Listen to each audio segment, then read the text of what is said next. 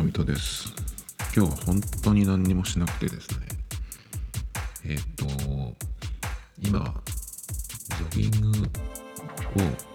え膝が痛くてね、あの、やめてた時がありまして、2週間ぐらい、えーちょっと4月に入ってから走れなくて、で、再開して、まあ今1週間ぐらいぶっ続けて毎日走ってましてでちょっと休むかっていう感じで今日は、えー走らなかったんですけどまあこの後多分ちょっと筋トレをすると思うんですけどそれくらいでですね、えー明日はこれを片付けようと思ってたやつも今日やんなかったしあとは、まあこの期間にちょっといろいろ進めようと思ってることがあるんですけどそれもやってないしあとポッドキャストとか、あとラジオとか、今日は音声系のコンテンツを消化しようと思ってたんですけど、それもやんなくてですね、あと見るものとか何かあったっけっていうふうにまとめてあるっていうか、書いてあるメモがあるんですけど、それもちょこっと残ってるんだけど、それもやってなくて、じゃあ何やってたんだっていう感じなんだけど、実は今日これは2本目なんですよ。2本撮りなんですよね。頼まれてもいないのに、えー毎日やっていてこのポッドキャストをね。でしかも今日は2本撮りっていうまあ気違いですよね。えっと1本目がこれがまあだから前回のやつなんですけどあのナイナイのね岡村さんがこうなんかこうまたねえーあれですよ、えーもやし屋さんにもやし屋さん？炎上屋さん？炎上屋さんって言うと炎上するのが嬉しい人だからちょっと違うか。まあそのなんか殺到してくるさ人のこう標的にされちゃったっていうちょっとかわいそうなことが起こったらしいんですけど。しかもそれ1週間前のことらしいですね。それがなんか昨日とか一昨日に盛り上がったみたいで。っていうことはさあれじゃんね。探してきてるってことじゃんね。いや悪質だわ。っていう感じでね。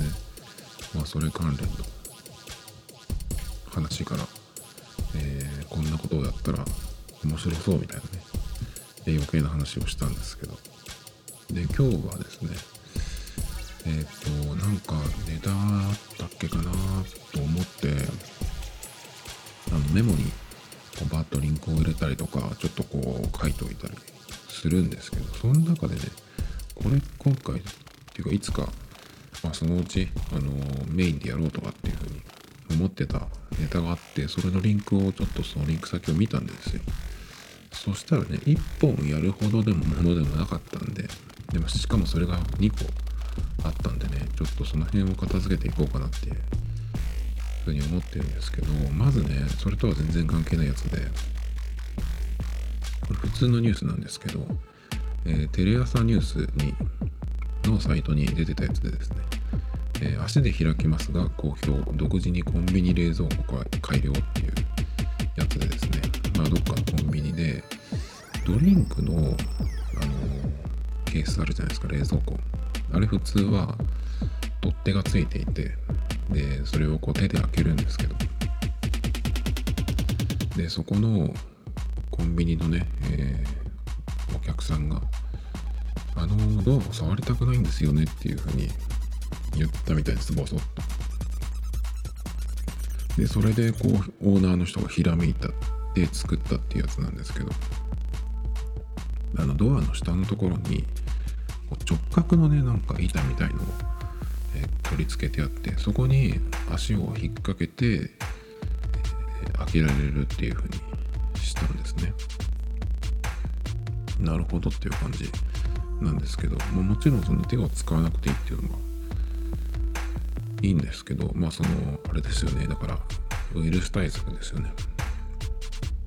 ただこれで見てねパッと思いついたのがあの靴を大事にしてる人。スニーカーのマニアとかさあと革靴とかでも革靴とかもそうだと思うけどああいう人はあんまり足で開けたくないんじゃないかなっていう感じがしましたけど。この間インスタを見てたんだけどね。インスタで僕は結構スニーカー関連のやつを見るんですけどそしたらあのいくつかの写真が出ててでそのスニーカーマニアみたいな人がねあの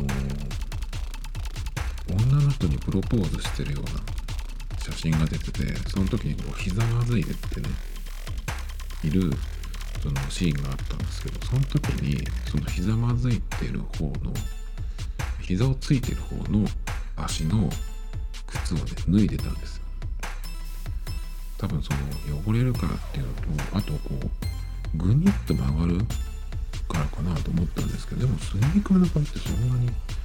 曲がってもいいんじゃないと思ったんだけどやっぱ汚れかな。だからそれぐらいそう日本人じゃないですよ。いちいちうるさい日本人じゃなくて海外の人がやってたんでだからそれぐらいの人でもねちょっとそう靴に関しては、えー接触したくないっていうふうに言う人もいるみたいなんでなんかそういう人にとってはねまあ手袋でも持ち歩くっていう方が、えーそっちを選ぶかもしれないんですけどね。でもあれですよねこれってそのドアの取っ手は触らなくて済むけどあの中のものは誰かが触ってるじゃないですか。お店の人も触るし、えー他のお客さんが触ってあやっぱこっちにしようとかね。っていう感じで戻したりとかするじゃないですかね。物につくウイルスっていうのがまあどのくらいその影響があるかわかんないですけどそれの対策みたいなのもちょっとこうなんか個人では考えないといけないなっていう感じがしますけどね。ペットボトルとかだったら買ってきて水で洗う？とかでもいいけどなんかちょっとそれもどのぐらいなんだろうってね分かんないところがちょっとね嫌ですよね。物から移るっていうのもちょっと最近は考えて考えた方がいいのかなっていう風になってきましたね。人から移るっていうのはまあ人と今接触することないし外に行く時はまあランニングとその帰りにちょっとコンビニ寄ったりとかねするくらいであとスーパーか。まあ向かい合うことはないし、えー近くに人がいたら逃げるしね。まあそれぐらいだけどまあねあれですよね。だけど今あの東京は毎日100人超えで感染してる人がね増えていってますけど。じゃあここ静岡はどうなんだっていう。ことなんですけどね。あの静岡ももちろんその感染してる人はいるんですけどそのえっ、と伸び方というかはえっとね今の何日だっけかな。えっと今サイトを出しました。これは静岡のえっとローカル局のまとめページなんですけどえ現在の新型コロナウイルス感染者数っていうのがページがあって地図とともにえどこが何人っていうふうに出てるんですけど68人。4月29日、えー15時現在で68人っていうねこれをこの68人っていうのがカウントできるっていうことはおそらくえー病院とかで感染してる人がほとんどじゃないかなっていう感じがするんですけどね、まあ、病院に来て、まあ、発覚っていうっていうことだと思うんでまだ、えーその1日でね100人超えっていうのをと比べると、まあ、まだ68人っていうことなんですけどでもねこれでね判断してほしくないんですよねそのなんか。自治体もそうだけど。あの企業とかもね。今は大丈夫この程度だから、えー普通にやってもいいとかっていう風にしてるとね。それはあの感染する環境を作るだけなんでちょっとあのなんていうのかなこう学習してほしいですけどね。日本というかまず東京自体がその、ね、他の国に比べるとこうスピードがスピードというかこう増えるのがね、えー事件遅かったわけですけどそれももしかしたら検査してないだけでわからないですけど、えー、この後に及んで東京は検査数を絞ってるっぽいですけどだからわからないんですがなんというかねまあその外を見ててこのぐらいのこうなった時にこのぐらいのペースで増えてでどういうことになったっていうのは分かってるはずなので。だからね、えー、この静岡県も今大丈夫だからっつってねそのなんか判断しないでほしいですよね。本当になんかその手遅れになってからいろいろやりだすみたいなことを言っても東京を見てればねそれがどういうことかって分かるはずなんで。何とかしてほしいなと思いますけど。まずはねその県外からの、えー、入りと県外へのでねその出入り。そこを1ヶ月なりなんなりこう絞ってほしいなと思いますけどえっとね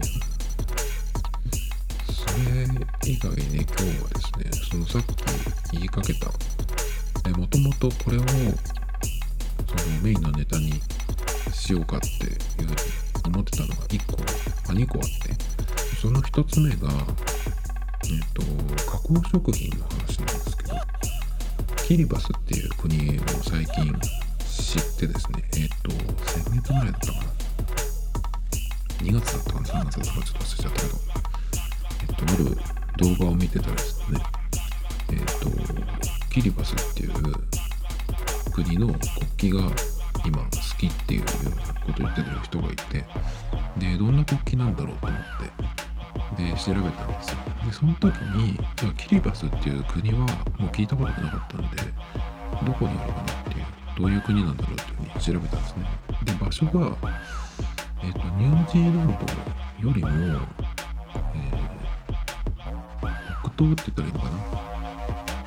オセアニアなんですけど。メリカの、えっと、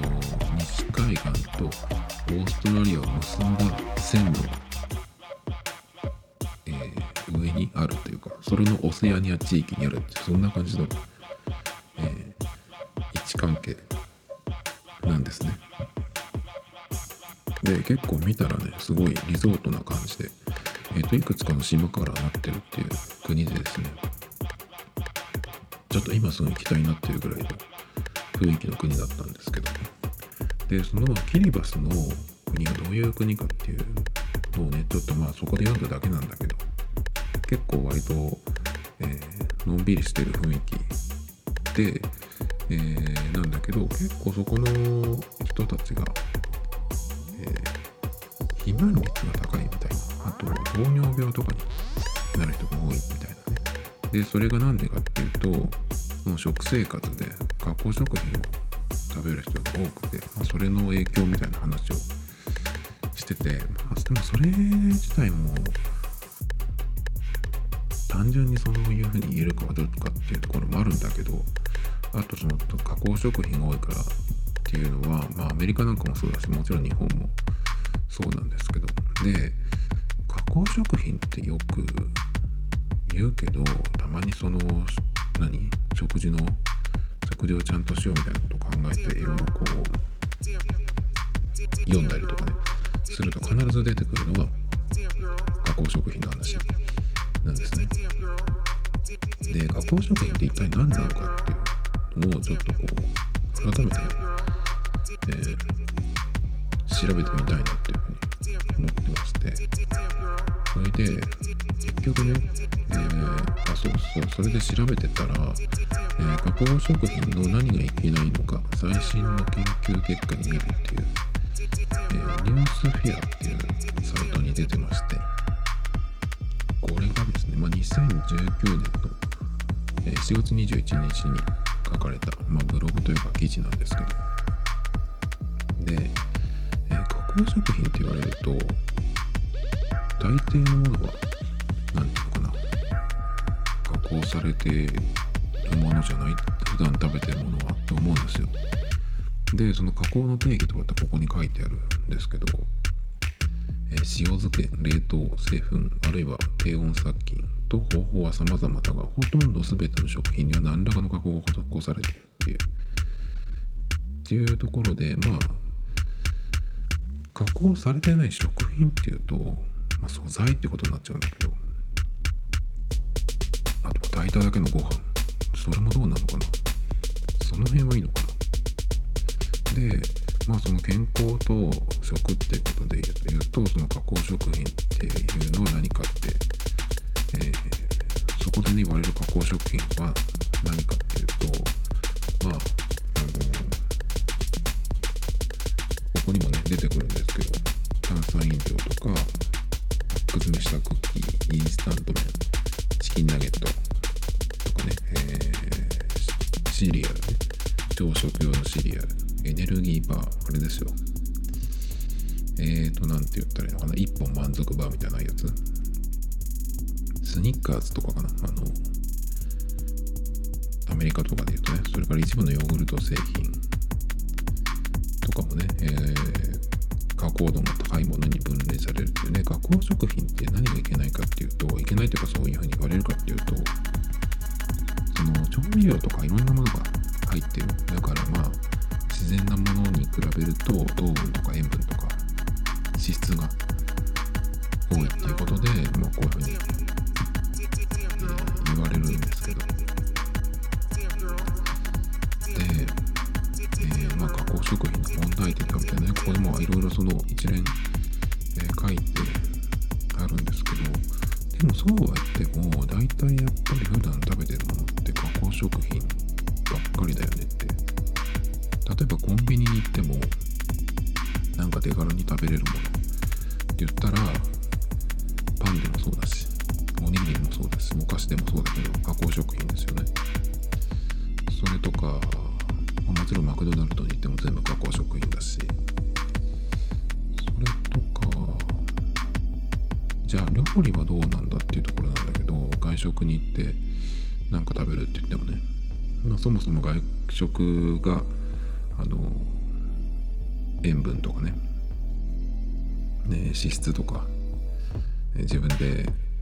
作るのに比べると多く使われてるとかあと何がどのくらい使われてるかわからないっていうところでね。まあ健康と食とかっていうと必ずこう言われるんですけど。でいつもねこの加工食品の話とその肥満とかねあの糖尿病とか言われるってるのをねこう読むと必ずこうちょっとそれってなんか違わないかっていうふうに思っちゃうんですけどっていうのは加工食品自体はよっぽどなんていうの昔の人っていうのは、え戦争の時から生きてる人に比べたらまあ今普通にこう現役世代というかね働いてるような人はもう大体生まれた時から何かしら食べてると思うんですよね。だからそれを食べることでどうこうっていうのはそんなになんか関係なくないかっていうふうに思っちゃうんですね。もちろんだからその体にいいか悪いかって言ったら良くはないかもしれないけどなんかそれってちょっと原理主義っぽい感じがするんですよね。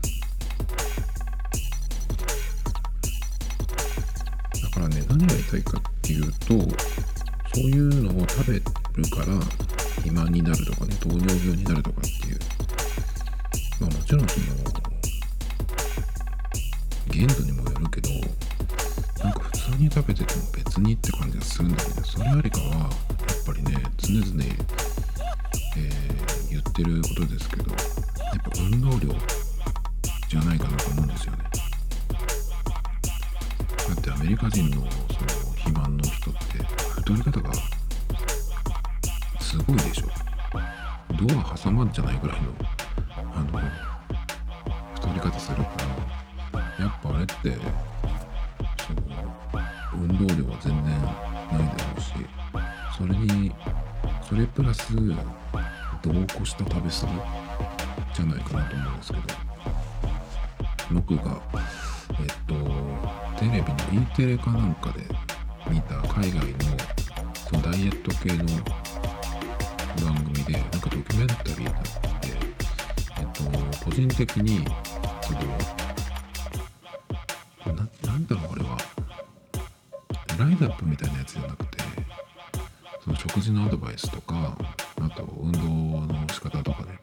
をこうパーソナルでやってる人がいるんですけど。でその人のところにこう来る人ものすごい太り方なんだよね。で結構3ヶ月とかでその食事と運動で痩せて引き締まっていくんだけどでもそのビフォーアフターを見ればあの痩せたっていうのはもちろん分かるんだけどアフターだけ初めて見た人にとってはまだまだ全然デブの部類だと思うんですよね。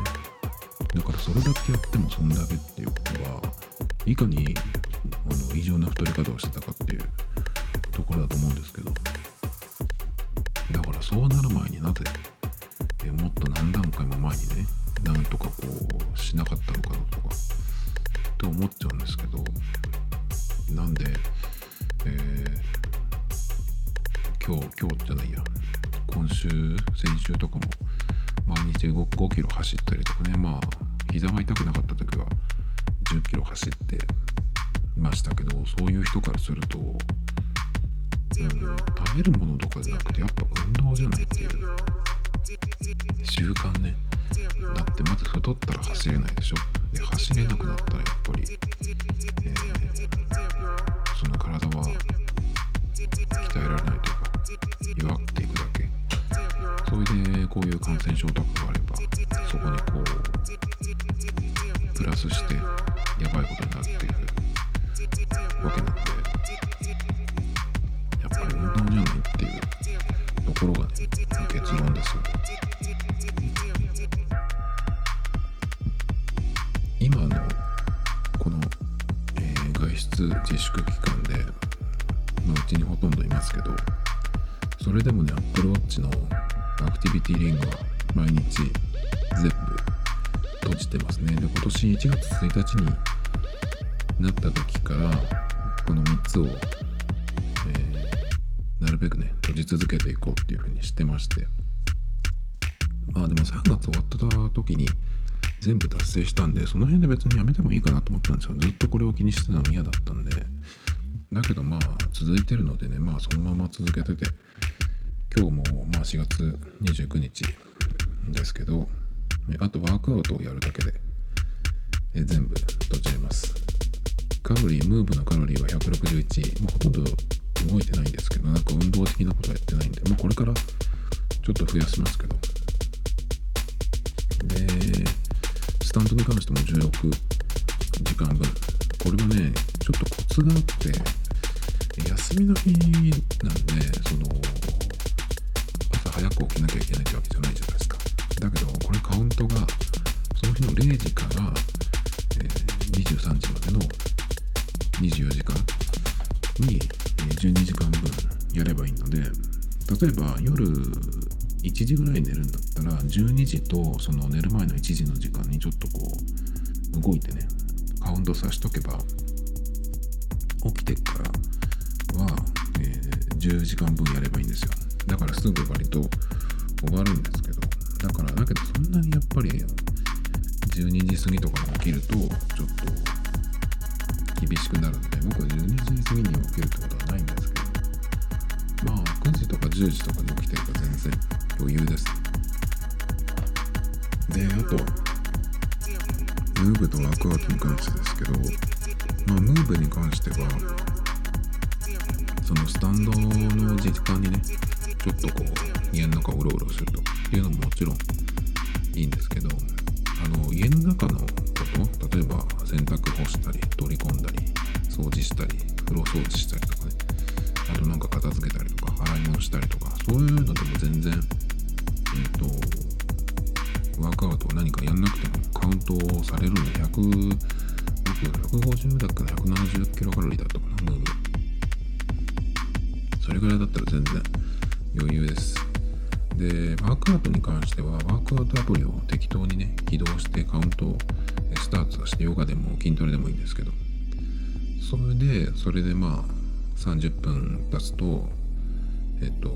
ワークアウトリングが閉じましたっていう風になるのでまあそういうズルもできるんですけど、まあ、せっかくなんでやっぱり何かやった方がいいんで僕はナイキの NTC っていうアプリがあるんですけどそれで、えー、今日は腕とか胸今日は腹筋とかコアとかね。今日はヨガやってみようとか。っていう感じでやってますね。でもまあ走りに行けばもうすぐに、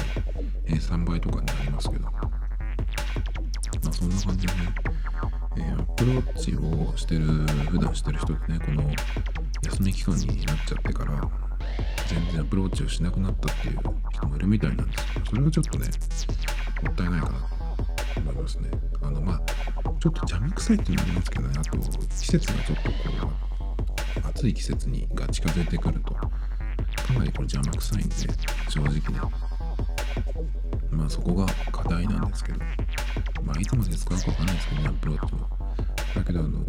Mac を使ってるとそれのスリープ解除をアプローチしてるとねその自動的にパスワード入れなくてもガチャッとこう、えー、解除してくれるんでその便利さもあって、まあ、家で結構つけてたりするんですけど。なので全然まあ運動に関しては何だったら、えー、今の方がねしてるからっていうのはちょっと思いますけど。それと、えー、今加工食品の話からこんな話になったんですけどもう一個ね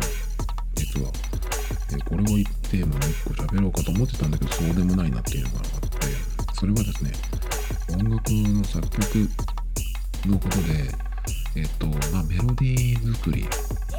とかでその限界はあるのかっていう。例えばねそのなんか新しい曲ができた時に結構今ってうるさい人がいてまあ特にその曲を作ってるそういうその著作権者なんだけどこの曲がやっぱりそれの新曲のこれが自分の作ったこの曲に似てるとかっつってその訴えてくるっていうのがよくあるんですよアメリカとかで、でそこまでいかないにしてもこの曲のここが似てるとかパクリだとかね言う人とかいるんですよね。でまあどうしてもその何か他の曲とこの曲が似てるっていうのになることっていうのはまあよくある話なんだけどえっ、ー、と曲を作る時特にそのメロディーに関して言うと、く新しいものが作れなくなってしまうっていうその組み合わせ的なねえー、そういうのを考えた時になくなってしまうっていうことがあるのかなっていうのをずっと思ってましてもし、えー、坂本龍一さんみたいなねそういうあの頭が良くて音楽の才能ももうずば抜けてるような人にねもし知り合うことがあったら聞いてみたいなと思っていたことなんですけど、まあ、この度解決しまして。っていうのはねこれなんで、とここにたどり着いたか分かんないんですけどギズモード。僕あんまり好きなんですけどギズモードの記事に音楽にネタ切れは来るのか数学的に検証かっこ動画っていう。これドンピシャなやつで僕にとっては。それでねこれ書かれたのが2012年。12月1日。なのでまあ8年前ですよね。なので、えー、まあこういうものがあってだからその曲これもねそのこのネタに関してネタじゃない記事もまさに僕がこう考えてたこう疑問に思ってたようなことと同じでそのネタ切れみたいなことがあるのかっていうことでねで読んでいくと最初は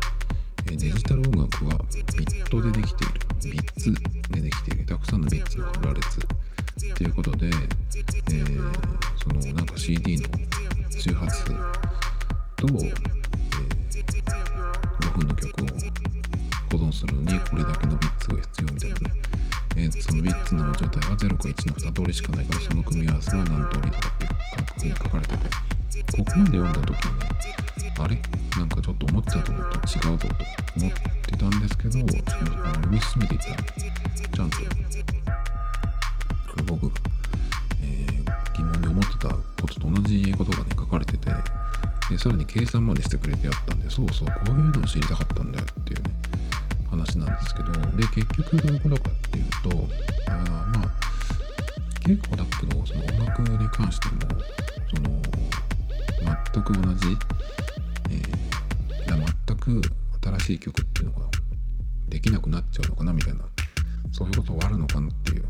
話なんですけどまあもちろん無限ではなくて有限だっていう、えー、ことなんですけどえっ、ー、と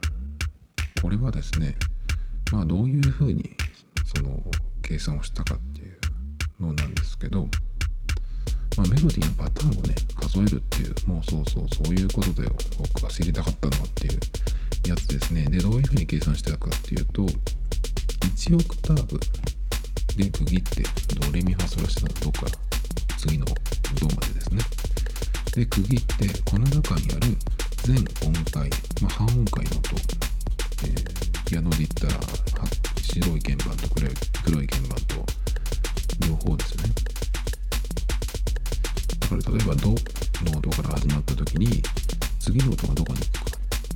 で、えー、それから、その音の長さですね。全音符2分音符四分音符とかっていうそういう組み合わせを、えー、がどのくらいあるかっていうのをこう計算したっていうやつなんですけどで12音階でですね。これ12音階でプラスあとその僕はその音階の話しか考えてなかったんだけどそうじゃなくてそれだけじゃなくてその音符の長さね。全音符2分音符4分音符8分音符16分音符32分。音符、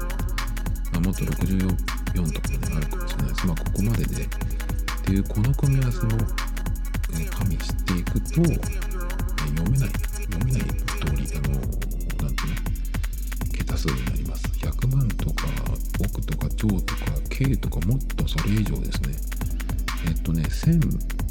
数字を書くときに1000の位の前に点を打つっていうのをやると思うんですけどそれで言うとねこの点の数が1234567891011あります。なのでえー、っと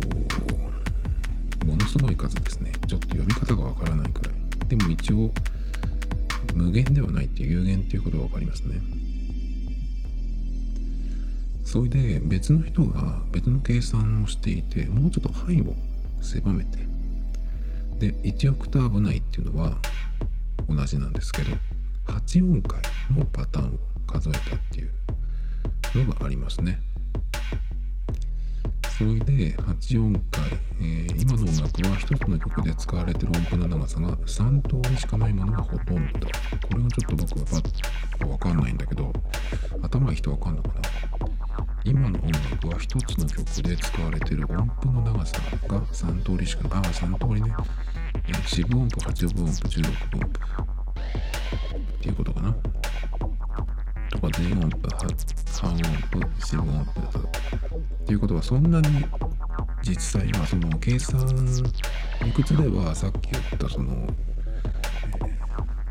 12音階プラス音符の長さでそれだけのものすごい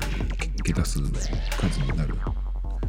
えー、になるんだけどもうちょっとこう現実的に計算したっていうことなのかこれは多分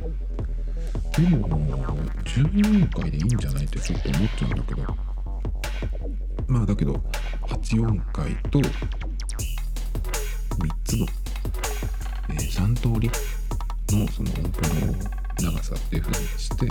計算したと。いうことですね。それのこうワンオクターブで起こる、起こり得る8音階のパターン。これがですね、1 0 100千万、その100万、1億、100億、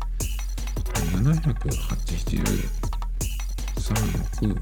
6416万4096通り。ということで、でこの数がどの、どういうことかっていう、どのくらいのものかっていうことなんですけど、えー、ここに書いてあるんですがつまり100人の作曲家が各自1秒1メロディーのペースで新しい8音階の曲を作曲していけば248年で全メロディー作曲し尽くしてしまう計算だっていうなってますね。まあだからでも今まで今日の今日までに、えー、作曲されてきてる。そのもうすでに使ってしまっているメロディーってのがあると思うんですけどまあでもそれも全てが知られてるってわけじゃないからね。今例えばその、え、コンピューターにあるメロディーを聞かせてこれに相当するものがあるかっていう、え、合致するものがあるかっていうふうにしたらまあ出てくるのはあるだろうけどどうなんだろうどのくらいが使われてるのか分かんないけど。まあでもこれがまあゼロからやったとしても、えー、248年で全メロディー作曲し尽くしてしまう計算っていうことなんででこのこのこの計算っていうのはまあどういうことかっていうとそれでも当分ネタ切れになることはなさそうっていうことらしいですね。まあだからうんそれでもね計算上はこういう、えー、メロディーの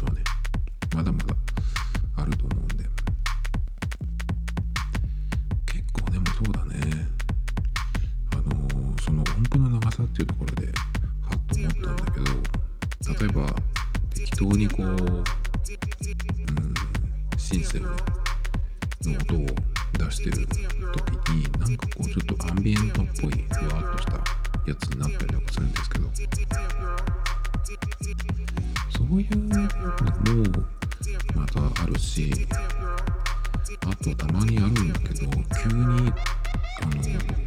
途中から曲調が変わるみたいなテンポと曲調が変わるみたいなそういうなんかこ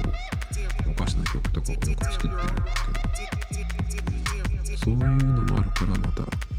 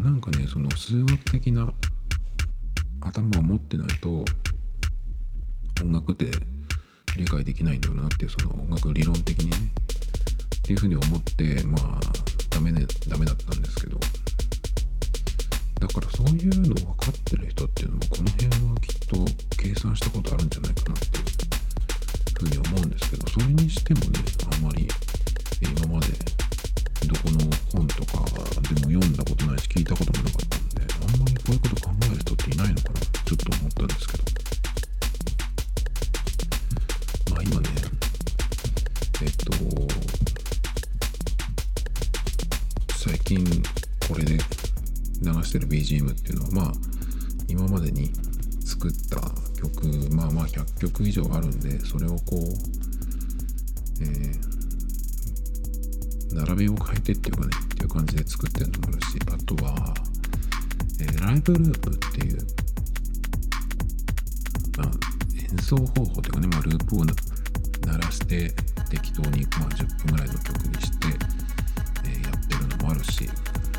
からまあ BGM 作るのはさっと作れるんだけど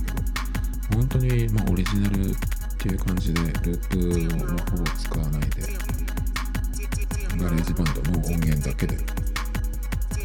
一からね作っていくっていうまあちょっと時間かかるんだけど、まあ、できた時は、面白いんでまあ時々やるんですけどなかなかねちょっとまあパッと作れないですね。ぱりそのメロディー的な部分メロディーフレーズリフとかいろいろありますけどその何かしらこの自分で何か発明しないといけないと曲になっていかないっていうところがあるんでそこがどうしてもね時間かかるんですよね。ちょっと前にえっ、ー、と30分の曲約30分の曲を作りたいなっていうふうに思ってましてその DJ プレイみたいなのじゃなくてねちゃんとそのメロディー的なものがあるやつで。やろうと思ってるんですけど全然進んでないですね。結構ね曲に関してはこういうので作ろうっていうあのアイデアとかもなんか思いついたらメモに書いておくんですけどまあ例えば今ちょっと自分のメモを見てるとですねギターリフ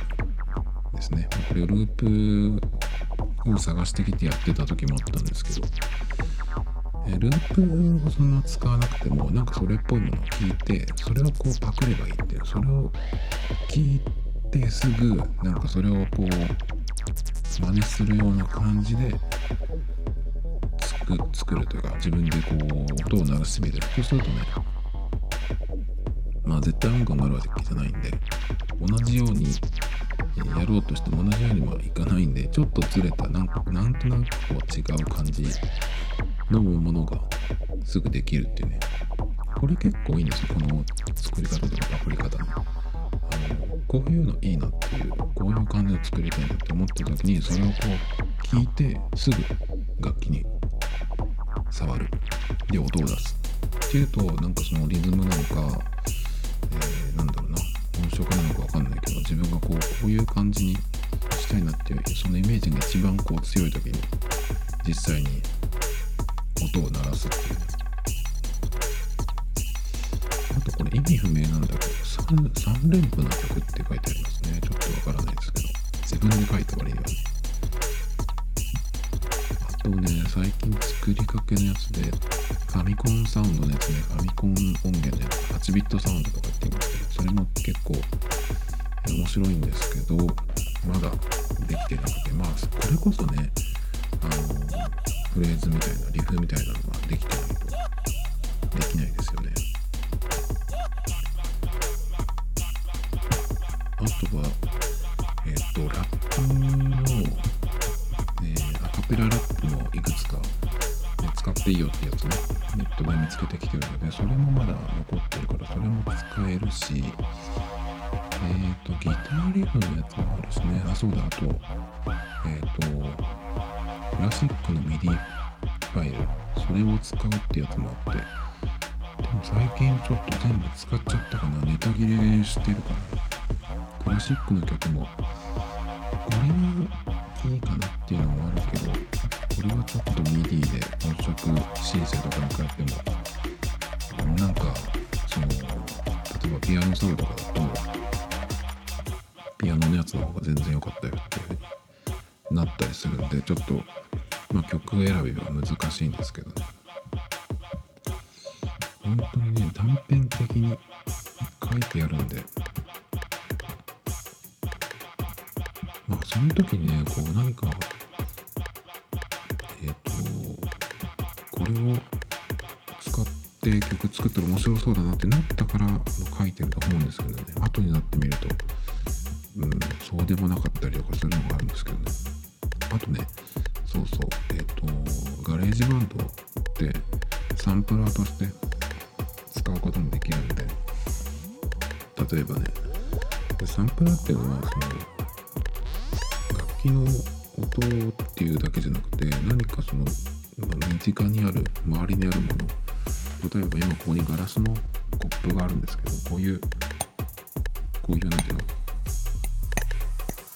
あんまりいい音もしないな。こういうなんか物を叩いた音とかを録音してこれを、えー、その楽器楽器の音っていうのかな。これに、えー、その音階をつけてまあキーボードとかで弾くとそのドレミファソラシっていう感じになってこの音で演奏するみたいなことができるんですよね。だから犬の鳴き声とか猫の鳴き声をとってそれでこうメロディーを弾くとかっていうこともできるんですけどまあそれでメロディーっぽく聞こえるかどうかはまた別にしてね GarageBand でこう身近に身近なものでそういうのができるんでねそれでこうちょっとやってみようかなっていうのもあるんだけど。でもそれにやるにはねちょっとマイク今のこれでいけるかっていうのもちょっとあるんだけどああでもね時間があるうちにいろんなのやってみないとなっていう感じですね Tomito Times Podcast. This program was broadcasted you Anchor FM.